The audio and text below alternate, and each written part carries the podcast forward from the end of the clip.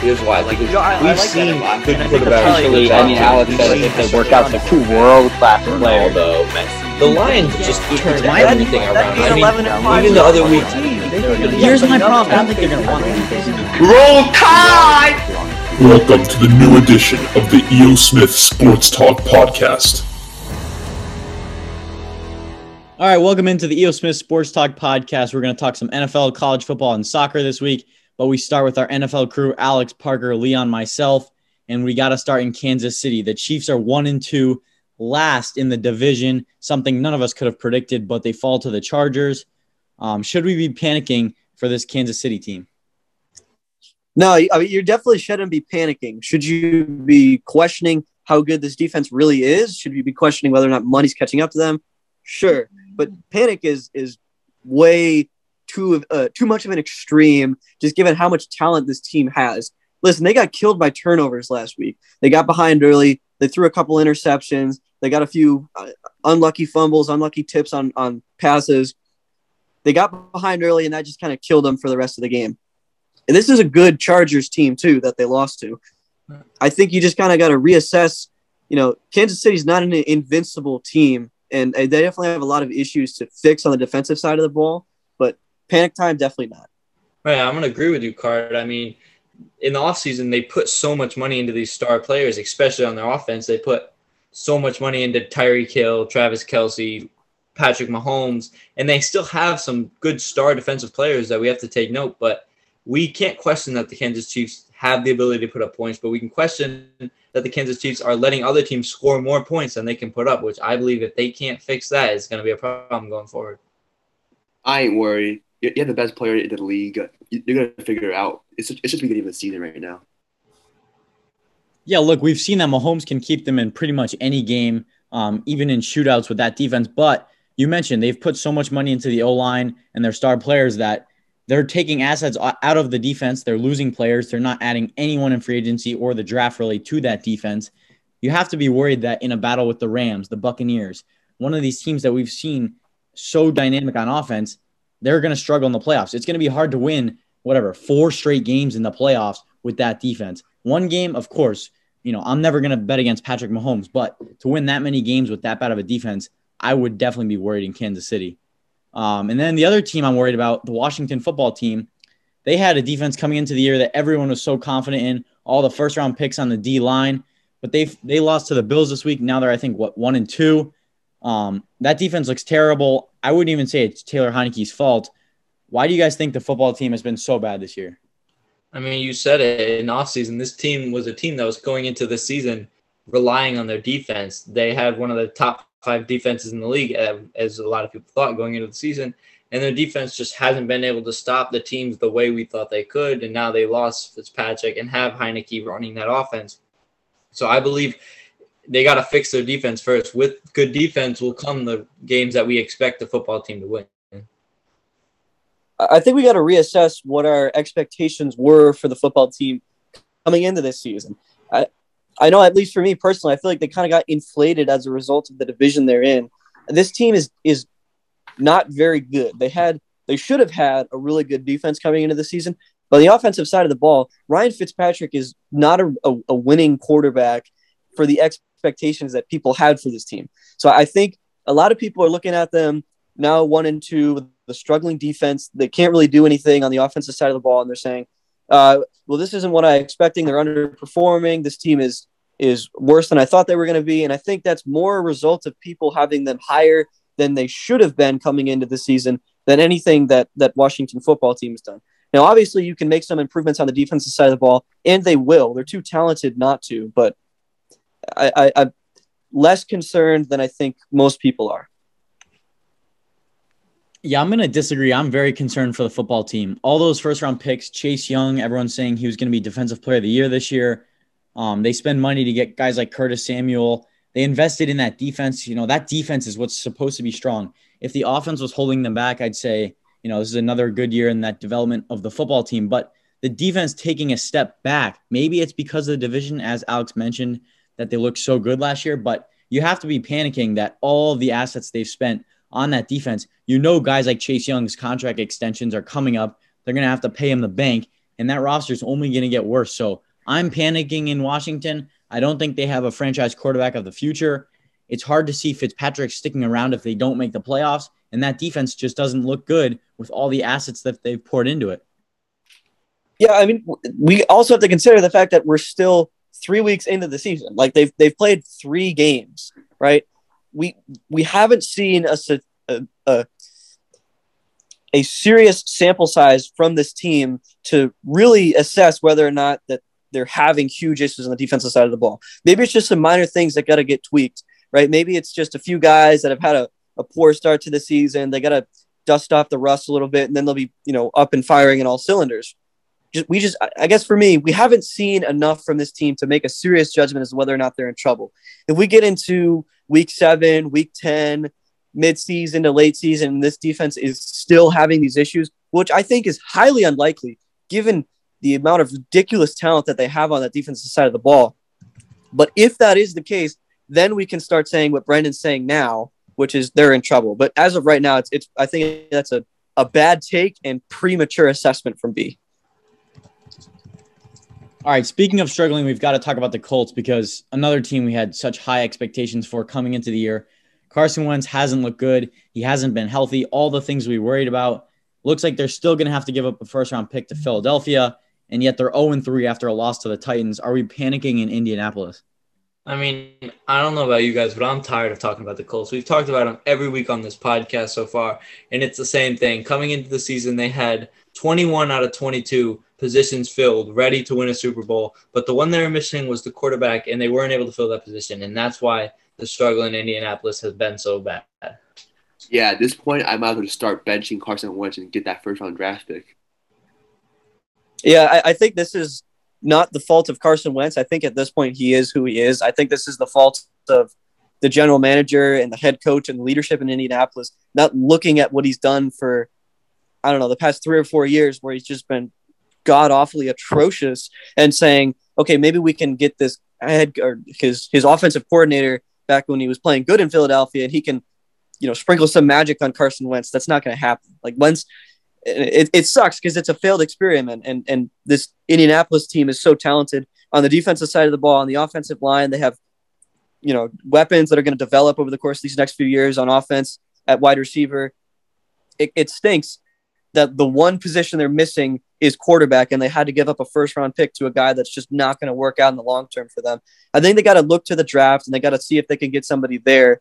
I don't know if there's many great options that you can just kind of plug and play, you know, at three games, three weeks into the season. So I think it's start. I mean, I kind of agree with Leon. It's time to start looking at the draft. I know we talked about this so much at the end of last season and over the offseason about Deshaun Watson and his landing spots. If you're the Indianapolis Colts and you're looking at your Super Bowl ready, Super Bowl winning roster without a quarterback, how can you not be making these offers for Deshaun Watson that we see the Eagles interested in and the Dolphins interested in? How can you not be trying, looking at your team and just kind of throwing this roster away and just looking for the future when you have such a good team? Because you yeah. got to consider what you're going to lose, right? Uh, when you have the the assets that Indianapolis has, right? They're in great position with this current roster. If they were just to plug in a quarterback and and and win, that would be great. But you have to consider what they lose trading for Deshaun Watson. He's going to be the most expensive trade for a quarterback we've seen in, in recent memory. They're going to be giving up a lot of the assets that would help them this season or in the next three to three to four seasons compete in the playoffs and, and potentially compete for Super Bowls. So it's that delicate balance of of having pieces to win now and and giving those pieces up to make a push for a better quarterback, which is why I think the draft is the best way for them to go when looking to to get a, a, a solid solution at QB. I think I agree with you, Card. I just think it's going to be so disappointing seeing if this QB draft doesn't work out in the near future for the Colts. Looking at this roster, that I don't believe will be able to go anywhere without one. Yeah, I've got the same question in Pittsburgh too because Ben Roethlisberger looks, looks terrible. Let's be real. The Steelers do not look like they can compete for a playoff spot in the AFC North. They fall to the Bengals this week, who just put up a fight with the Jaguars. I mean, if the Jaguars are putting up a fight against you, you're clearly not that good of a football team. And the Steelers were beat pretty handedly against them. So I don't think the Steelers can compete. I think Big Ben's done. I was saying it coming into the year. You lose your entire offensive line protecting a 37 year old quarterback that just doesn't work out. Um, you know, now you have to wonder: Do the Steelers try to go Cam Newton this year? Do they try to go win now, or do they look to the future and say, you know, maybe we can develop Dwayne Haskins or look to the draft, as you mentioned for the Colts? Yeah, I, I feel bad for Big Ben because he's a hyper competitive guy, uh, and he's always gonna gonna you know try and play and and, and play for the team. Um, I, I feel bad because I don't think the Steelers should have brought him back this season as as a legitimate starting quarterback option. I don't think his arm's there. I, I, think we've seen that through the first three weeks of the season at this point. He can't throw the ball downfield. He can't throw it more than 10 yards. He's not a. If Ben didn't have the repertoire that he does, like if he didn't, if he didn't win a Super Bowl for the Steelers, if if this wasn't Ben Roethlisberger in in the name and image and like this that we know him, and it was just this quarterback and these stats, he wouldn't be a starter in the NFL. I mean, he's been that bad. They got to look at quarterback and the best place to look at quarterbacks for the future, which is what they need, is through the draft. Haskins has failed so far. Maybe they can, I don't know, maybe they can do something with him. I highly doubt it, though. The best place to look for quarterbacks for the future is the draft. And I think that's what they got to do. I don't feel I don't feel bad for Ben Roethlisberger. He should have known that he was washed. He's a joke. He should he, he ain't no Tom Brady. And I and I, if I was a Steelers, I'll go out and out and sign Cam Newton right now. It's it's the same thing we saw from Drew Brees last year. Just an amazing quarterback who's been amazing in his past, and you can just see that like it's not their time anymore. Drew Brees last year had trouble throwing the ball past 25 yards. Big Ben's competing with that, having trouble throwing it past 20 yards. I think Big Ben knows it's his last year. The Steelers know it's his last year, and like Cart said, you got to look to the draft. Yeah, I agree. I think the draft is the way to go because Cam Newton's not the future solution we don't I don't really think he's that good right now. Parker would argue it for an hour and a half that we don't have time for. Um, and then Dwayne Haskins, I mean, we've seen this guy's a bust. He's no good. Steelers can't be waiting for him to turn out. So I would go to the draft if I'm the Steelers. Let's go to the Saints versus Pats game. Pats lose again. They're one and two. Leon's got to be hype on this one. But the Pats going into the game against the Bucks, sitting at one and two. Tom Brady's coming to town. Are we panicking in New England? you gotta start panicking. You're gonna lose to New England. Then next week, the Buffalo Bills. Oh my God, that's 0 and 2. You're gonna be sitting at one and what four? Oh, New England is worrying. Freaking, yeah. What? I'm gonna argue with you. First of all, I don't know how New England can lose to New England, as you stated earlier. Um, I think you can't panic going into the next two games. You, I don't think it's a case of whether you have to win these next two games against the Buccaneers and the Bills. But I think you have to compete. Mac Jones has to show he can complete. We've seen high moments, we've seen low moments from Mac Jones. I mean, easily he's the best rookie quarterback so far, but I mean, it's not taken much to do that. I mean, going up against Justin Fields, Trevor Lawrence, and Zach Wilson. But I think as little, as much as I would like to see them win and Mac Jones to win these games, I think it, the Patriots are more worried about with him performing in these next two games. Yeah, I, I was look, I was watching the Patriots game uh, last week, and I, I was thinking about the, the take that I had, and it's just horrendous call on, on my part. Um, I think you have to be worried, at least in the short term, for the Pats, just given this gauntlet of a schedule that they have. They, have already lost uh, the first game in this kind of three game, really tough stretch to to the Saints. Uh, obviously, Buccaneers coming to the town. This is going to be a hyper emotional game for players on both sides of the ball, and the fans are definitely they definitely know what's going on too. But I think Tom Brady, who is essentially the head coach in, in Tampa Bay, is going to have his players ready to go. The offense is going to be electric. I just think they're going to be more prepared. They're going to be more as difficult as it is to do, as, as difficult it is to be more prepared than a Belichick coached football team. I think they will be. I think mentally they're going to be more fired up than the Patriots are. Uh, obviously, that that crowd is going to be insane uh, in favor of the Patriots, but I just think the Buccaneers are going to play with more heart and, and they're going to come out with a victory. And then as far as the Bills go, they've been rolling. They're probably going to throw up another 40 and and destroy the Pats. So the Pats are going to be looking at what one and four with a, a probably struggling starting quarterback in, in Mac Jones. But I think from there on out, they start to kind of figure things out. Let me argue with you, with you, Card, about this next matchup against the Bucks. And I know everybody is expecting the Bucks and Tom Brady to go in there wanting revenge after the information that we've recently learned about Tom Brady and Bill Belichick's relationship throughout. But I want to let you know something. Earlier today, we found out that Gronk, Rob Gronkowski was hurt and wasn't going to be playing against New England. And then we found out a little later that Tom that Rob Gronkowski wasn't even making the trip to New England back home, wasn't even making the trip to Gillette Stadium.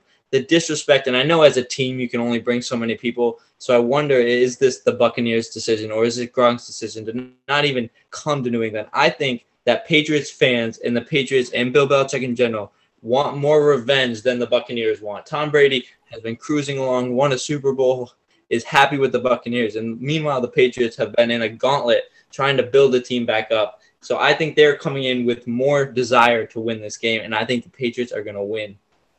Nah, I, I, I, I think I think that take is a result of a lack of understanding as to how these teams motivate each other. The Patriots are process oriented. They they look at the Buccaneers purely as uh, pieces on a chessboard and how can we strategically win. That's not how the Buccaneers operate. The Patriots, you know, method, the Patriot way, the this process oriented. You know, we're not going to focus on the results. We're going to focus on getting better every single day, and then that's that's how the wins are going to come. That's a great long term solution. Um, but especially in a game like this, where the Buccaneers are going to come in with with outside fuel, with what's going on with with Bill and with Tom and with his exit from the Patriots, they're going to be fired up. They're going to be ready to go. They're going to be more emotional.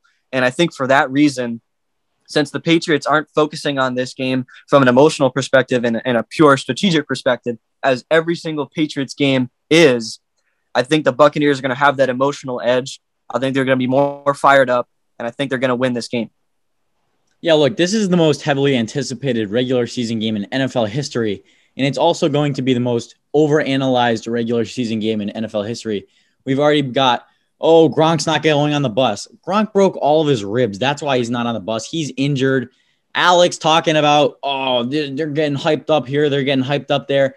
Listen to Matthew Judon talk this week. Matthew Judon's like, I don't even know who Tom Brady is, right?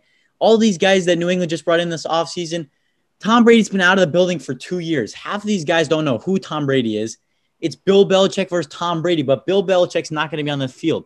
The Bucks are the superior roster, and the Patriots are just inferior. That's the end of it. They have a rookie quarterback who's looked okay so far, but I've been too high on the Patriots. I have to admit that the Patriots haven't looked good. They're going to lose this week. They're going to lose against the Bills whenever they play them, not the week after because Leon has the schedule wrong as usual. But this Pats team just isn't that good, and the Bucks are arguably the best team in the NFL. We know this. We know the Bucks are better. We know the Bucks are going to win. I can't believe that we're overanalyzing to say Bill Belichick's going to get this team so fired up and all this. No way. I, I see no way this happens. By the way, Matthew Judon's gonna know who Tom Brady is by next week. Yeah, but I, I think that take on it is exactly the point I'm trying to make. The Patriots don't care who the Bucks are, but the Bucks care who the Patriots are. The Patriots are looking at this purely strategically. How do we beat the chess pieces on the board that Tampa Bay presents to us? And the Bucks look at it completely differently. This is Tom Brady's team. This is this team. This team wins or loses with Tom Brady, and they adopted his mentality as soon as he arrived in Tampa Bay.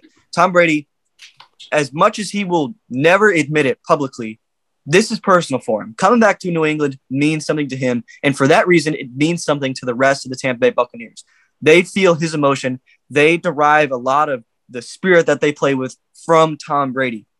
They're going to be more fired up. They're going to be more electric. They're going to be more energized. They're going to want it more. I think the Buccaneers, regardless of the talent on the roster, regardless of how the teams have been playing, I think this is an ice. This is one of the few times that it's an isolated matchup, and I think the Buccaneers, for that reason, run away with this one. The last thing I'm going to say on this matchup is I think the Patriots have the same mentality I have going into this next week. We got nothing to lose. If we lose to the Buccaneers and we lose to Tom Brady, it's expected. They have the better roster, they have the better team. But if we win, if the Patriots win, man, I'm going to walk into this podcast next week letting you all know what has happened. No, because if you're wrong, I'm going to be ripping you next week, and you're going to be wrong. Alex over here giving the college rah rah speak like he's Paul Finebaum again. This isn't college football. You don't get riled up for the NFL, right? These guys are paying to put food on the table. Like this is their job. These are grown men. They're not getting all motivated to go beat Tom Brady and do. They go into every game fully motivated. This isn't college football. Like these are grown men.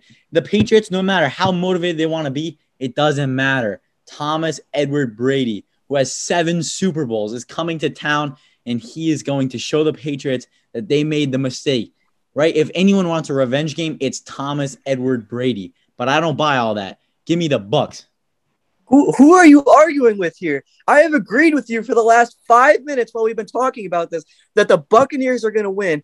And the only re- the, my disagreement with you is why they're going to win. Uh, I think they're going to win because I think they're going to be more motivated than the Patriots. That is the only reason that we have been arguing about this for the past five minutes. What do you not understand about that?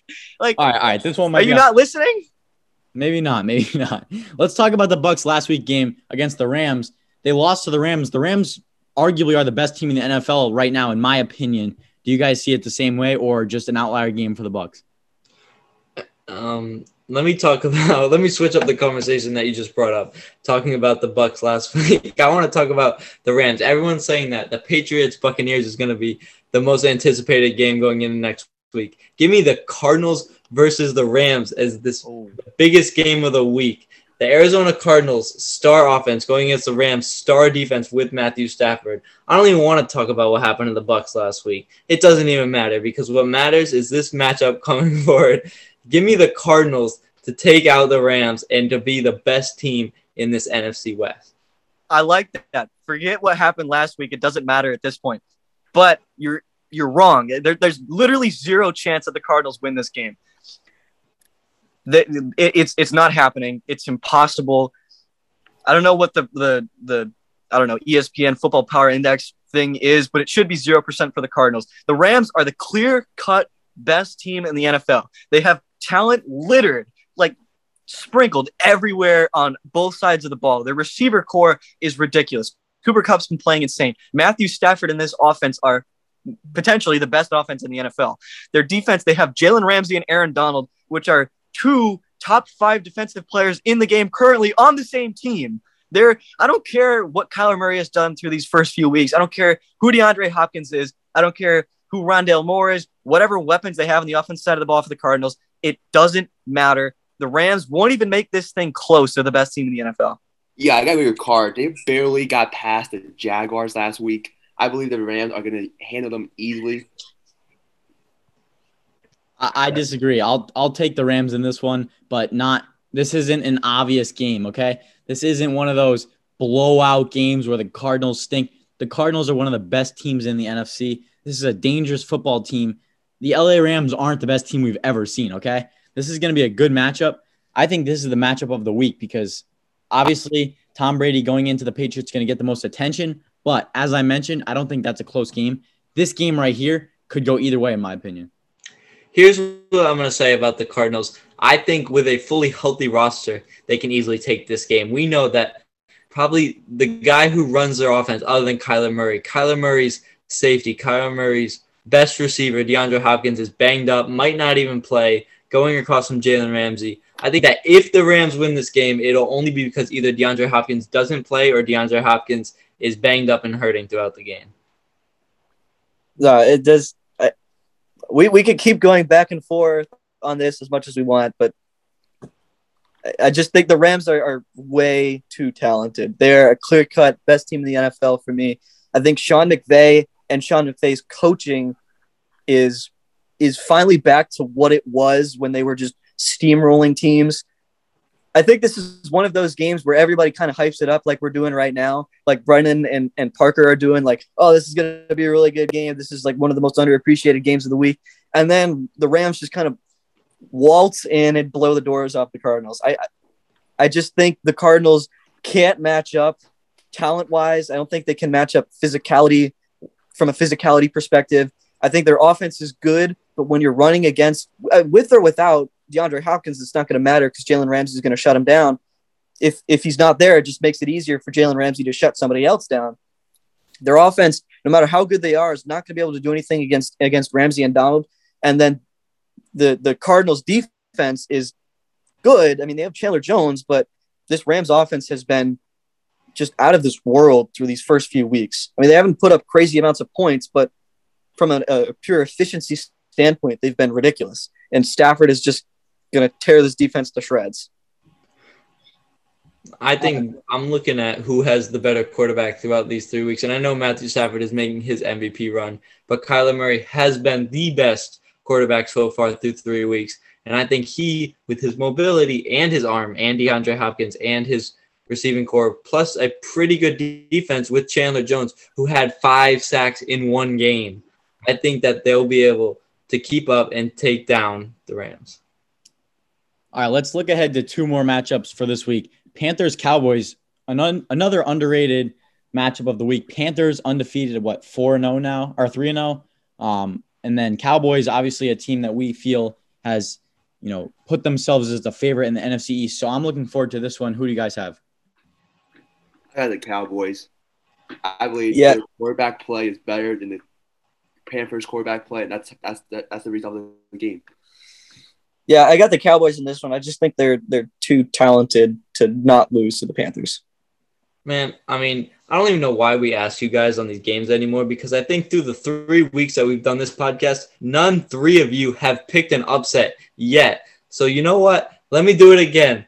Let me go with the Panthers. No Christian McCaffrey, no problem. Give me the Panthers. Give me Sam Darnold on his comeback tour. Give me that good defense that have played amazing through these first three games to keep Dak Prescott at bay. Give me the Panthers. Give me another upset. Brendan, we know you're going to pick the Cowboys, don't you? Nah, nah. First of all, this is disrespectful. I'm the king of picking upsets. I've picked more upsets than all of you guys combined this year, and I've Who been needs to run the almost numbers every this? single time. So with that being said, I'm picking another upset. Give me the Panthers in this game. See, no CMC, no problem. Give me Chuba Hubbard, the greatest I- pickup in fantasy history by me. The Panthers are undefeated. They're staying undefeated. I think the Cowboys are a bit overrated. This defense has been outperforming itself. Give me the Cowboys coming back to earth. I'll take the Panthers. With that, we go to our next game 49ers versus Seahawks, NFC West showdown. Seahawks one and two after a big loss last week against the Vikings. Alex, I know you're a fair weather, but your Seahawks don't look too good this year. Who do we have in this one?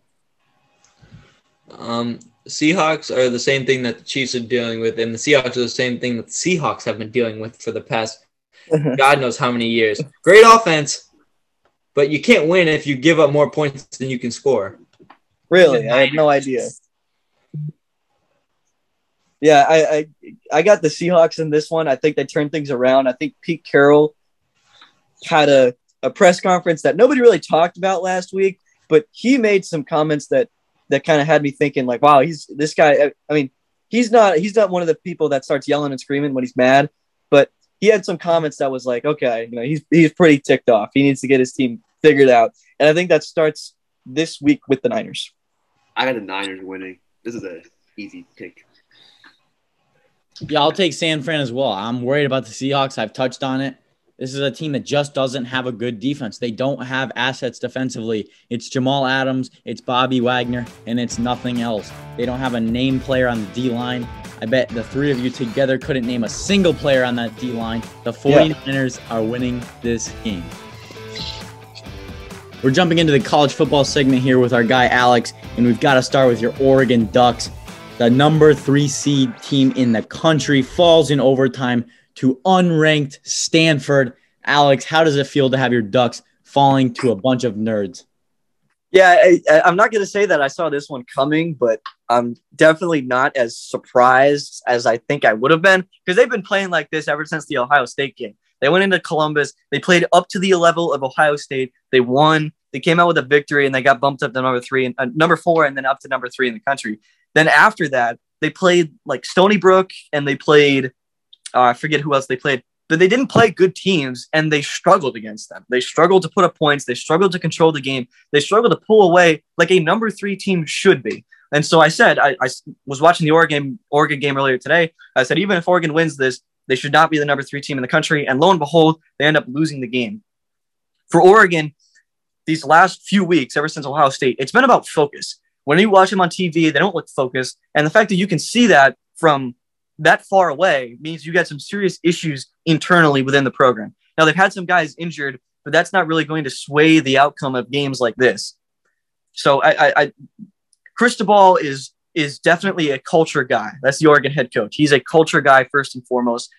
but he's got some problems to weed out. He's got some complacency issues to weed out within his program. And I think this loss, as as bad as it is, and as much as it sucks for that program, could definitely be beneficial moving forward as a shock to the system. Hey, we got to get our crap together.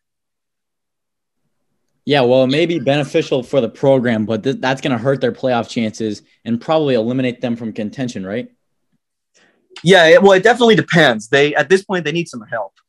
Certainly, the Pac-12 championship is a necessity, but I think you need to see a team like Cincinnati who just beat Notre Dame. Cincinnati, if they win out the rest of their season, is going to have a, a great resume because they could end up beating another ranked team at SMU later down the line. Cincinnati definitely needs to pick up a loss to to give Oregon some help if they want to make the playoff. The Ducks certainly aren't out of it, but they do need help. They do need help from a, a good UCLA team meeting them in the Pac-12 championship. That could be huge. Uh, maybe Oklahoma takes up a loss, but they're not going to get in without assistance from other teams. All right, fair enough. Now we have to move on to what was going to be the game of the week, or so we thought coming into the week, and that's Arkansas versus Georgia, the number two seed versus the number eight seed. And man, did this look like a terrible matchup. Arkansas, no match for Georgia. That Georgia defense looks as scary as any in the country, in my opinion. 37 nothing. A shutout on the number eight team in the country, a team that was scorching hot coming into this game. And you have to imagine Arkansas's playoff chances are now zero. Georgia now looks like the second best team in the country, or even maybe competing for the best team alongside Alabama. Yeah, I, think for me, this kind of dominating performance over Arkansas, it definitely warrants consideration for Georgia being the number one team in the country. Georgia's defense has been ridiculous. They've they've allowed, I think, one touchdown throughout these first five weeks of the season. That is you don't see that very often. The last time Georgia won two back-to-back shutout wins in the SEC was 1980. That was the year they won the national championship. This Georgia team is legit. And they put up 37 points against a very good Arkansas defense. This is an Arkansas defense that shut down Texas, who went up to put 70 and 58 on Rice and Texas Tech. They shut down uh, Texas A&M, who haven't been great on offense this year, but that's still a very talented offense. This is no bad Arkansas defense by any any any definition, right? And and Georgia put up 37 with a backup quarterback. It it, it was just a a wildly impressive game for me and for the Georgia Bulldogs. I think they should definitely be in consideration for the number two team in the country. I think they're going to clear out the rest of their schedule. They might have a bump in the road against Florida because Florida is always tough competition for the Dogs. This SEC championship game, this anticipated SEC championship game between undefeated Alabama and undefeated Georgia is going to be the game of the year. I'm so excited to see how that game shapes out. I'm very confident that both of those teams will end up getting there undefeated, just given how the rest of their schedules play out. That should be the game of the year. That'll be a, a an absolute showdown in Atlanta. But credit Georgia. They have looked wildly impressive. This is the most impressive Kirby Smart team at Georgia I've seen in these in his his years in uh, Athens. Yeah, I'm with you on that. How about we go to uh, Michigan versus Wisconsin, another game we are kind of looking forward to. Uh, Michigan, obviously the favorites, 14th ranked in the country. Wisconsin, unranked. Michigan gets a big win though, um, and and you saw those players dancing on the field at the end, reclaiming their song. Yes, sir. Uh, Michigan, you can you can kind of rave on and on as much as you want about Michigan. They have they have been wildly impressive these first few weeks, and and it has largely been a result of their ground game. But this week, Cade McNamara and that passing that passing attack for the Wolverines had to get it done against Wisconsin, and they did. So I think this is something that that should definitely scare Ohio State fans and should definitely scare teams like Penn State and the rest of the Big Ten. This Michigan team has run it so well, and they just proven in this game that they can pass the ball when they need to. This is definitely the best shot in these in probably the last four to five years, except for that that time where Michigan was number three in the country and they played number two Ohio State. This is best definitely the best chance they have at beating Ohio State. Now, whether or not they do it is an entirely different story because that game, the game, Ohio State Michigan, tends to mess with the psyche of some players. So whether they can mentally get it done is still wait to be seen. But this Michigan team is probably the first or second best team in the Big Ten. They're right up there with Ohio State. They're right up there with Iowa and Penn State. This is a Big Ten that is is loaded with talent. I think one of these Big Ten teams has to make the playoff just because of how loaded the strength of schedule is going to be and how the the rest of the the conference season is going to play out. But props to Michigan. They have looked great. They have made huge strides over this last offseason coming into this season. Yeah, I'm with you on that. Uh, let's go to Cincinnati Notre Dame. Another game coming into the week, highly anticipated seven versus nine matchup. Cincinnati comes out on top. They looked really impressive. 24-13 win over Cincinnati or over Notre Dame. Sorry. What are your thoughts on that one? I think this definitely puts Cincinnati in a great position to have the first group of five team make the playoff in playoff history. Cincinnati, we were talking about this before the show with Parker. Uh, the fact that you know we've had undefeated uh, group of five teams not make it, largely because they didn't have the resume to get it done. This win gives Cincinnati the resume to put forth a, a great argument for the playoff. This is this is the second ranked matchup they're going to have. They're going to beat a top 10 team in Notre Dame. They have a relatively easy schedule moving forwards outside of playing SMU, who could be ranked, and that could definitely be another ranked win for the Bearcats. I've been really impressed with Cincinnati so far. I thought that they they might have a little uh, struggle just given how well they played last year coming into this year, similar to what Iowa State's had. They're a very experienced team. I thought they might the expectations might get to them. It's like it has to Iowa State. I thought that could have been Cincinnati this year, but they've proven everybody wrong in that sense. Luke Fickell has proven himself to be one of the best coaches in the country. The way he's built up this Cincinnati program, they're in great position, especially with this Oregon loss, to make a run at the college football playoff and be the first group of five team to get there. Oh, sorry, I think I was muted there. All right. How about uh, Wake Forest? We'll go to our guy, Rondell. Uh, Wake Forest ranked this year, pretty impressive step up for them. They get a big win over Louisville, but a, a close fought battle. Uh, what are your thoughts there? Yeah, the, the crazy stat I saw after Wake Forest beat Louisville was that officially, now according to uh, quite a few metrics, Wake Forest has a higher chance of making the playoff than Clemson does, which just goes to show how piss poor Clemson has been to start this season. Uh, but credit to Wake Forest, five and zero oh now on the season. They're in in a in essentially the driver's seat for the ACC at this point, just given how bad Clemson's played, uh, their their conference loss that they already have. Wake Forest is in in a potential spot to go win the ACC. Now the ACC this year is wide open. It's hard to tell what anybody's going to do. Virginia Tech's up there. Um, there's definitely a few other teams that could be in the mix. UNC, if they can turn things around. Clemson, obviously, they have the talent to get it done. Can they turn things around? Is the question. This is a wide open ACC, but Wake Forest through these first five weeks has put themselves in a great spot to make a run at the at that ACC championship, which is something that Clemson has had on lockdown essentially for the last six years. This is the year of any year that a team outside of Clemson could win and, and is probably going to win the ACC. Yeah, especially with Clemson falling down this year, as you mentioned. Uh, let's go to Alabama not falling down this year. They're still the one seed. Huge win this week, doubling Ole Miss 42 21 Ole Miss really just no competition. Uh, Lane Kiffin, as much as he wants to talk, uh, really just couldn't get his team ready.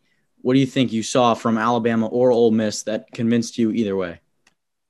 I think Alabama is just doing Alabama. They they walked into this one. They never really made it. They they didn't allow Ole Miss to stick around. They blew the doors off from from the start. It was 35 nothing at one point until Matt Corral had a, a rushing touchdown to finally get Ole Miss on the board this Ole Miss offense has been one of the best in the country so far this season. And they've they've run for a ton of yards. They've thrown for a ton of yards. They were averaging like 600 yards of total offense per game, which is ridiculous when you think about it. And and Alabama just said, "Haha, that's funny. We're going to shut you down." And and that's exactly what they did.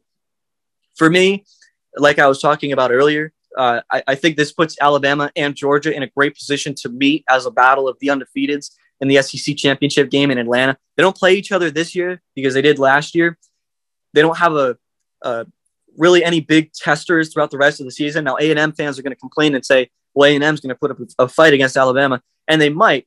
But this is a different A and M team playing Alabama than we thought we would have at the beginning of the season. Ole Miss has, has emerged as that number two team in the SEC West instead of Texas A&M. Just given how bad A&M has played so far this to start this year. They don't have the offense.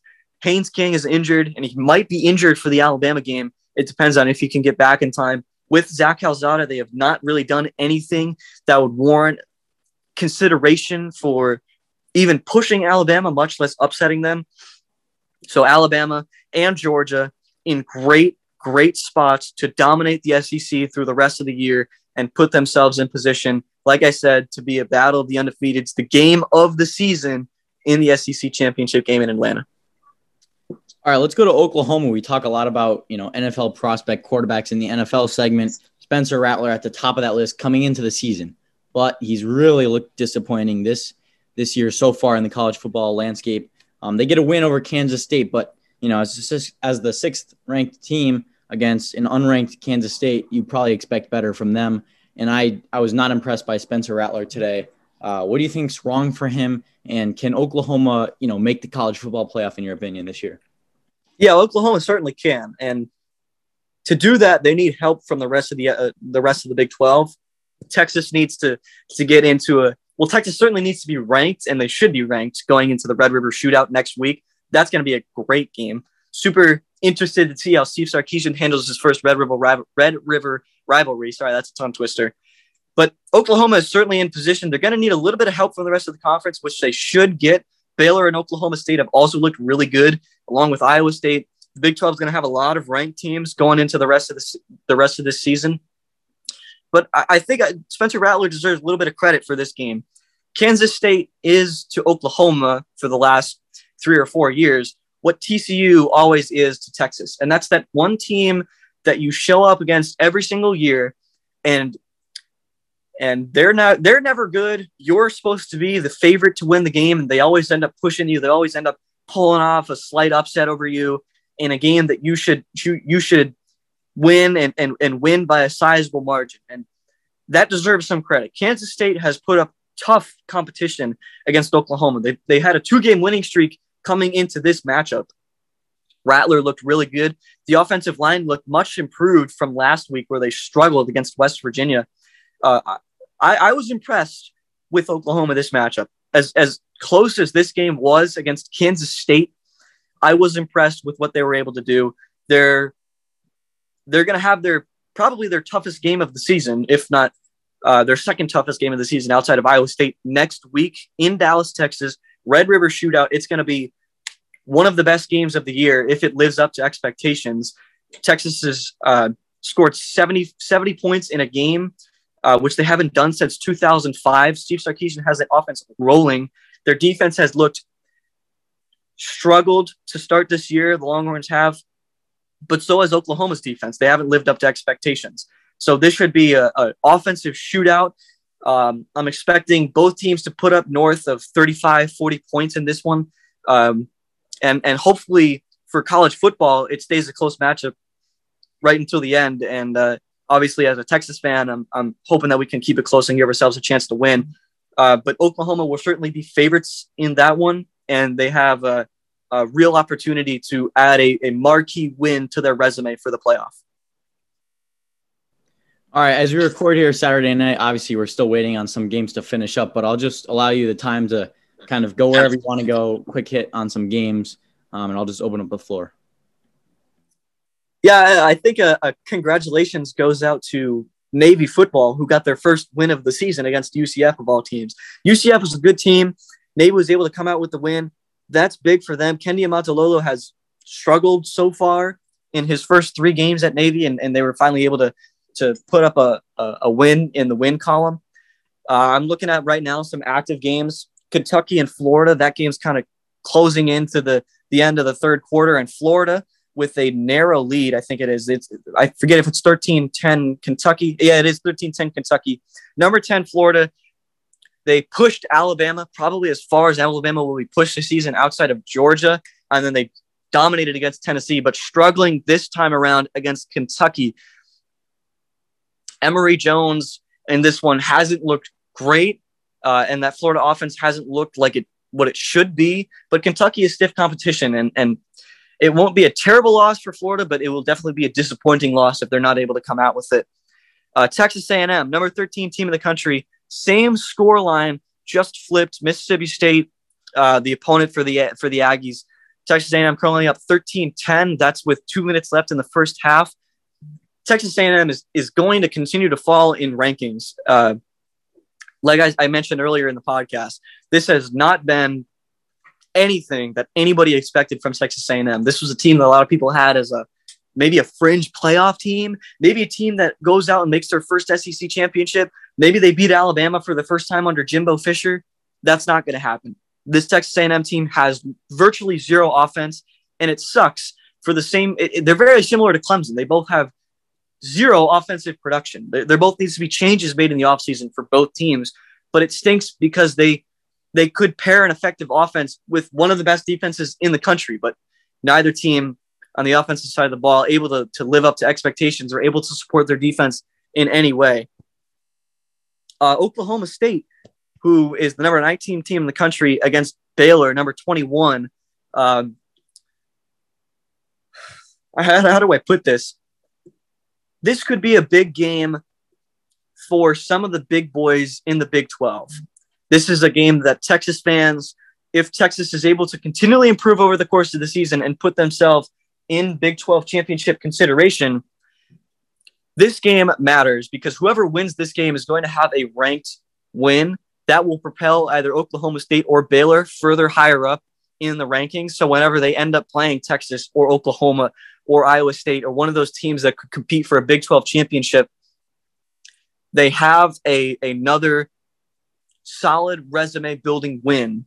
Uh, so I, obviously for for Baylor and Oklahoma State fans, this one matters. But for the rest of the Big 12, it has uh, playoff or or Big 12 championship uh, and and obviously resume um, implications.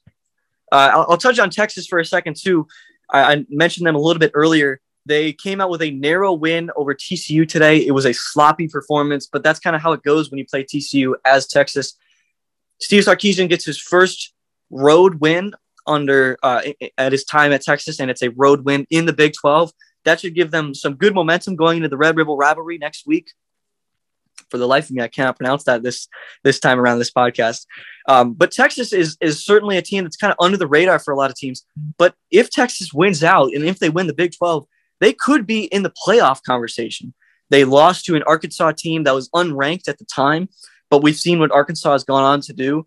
They obviously got blasted by Georgia this week, but they beat a, a pretty good A and M team. As much as I've I've uh, gotten down on A and M this year, that is still a good A and M team that they went out and, and upset.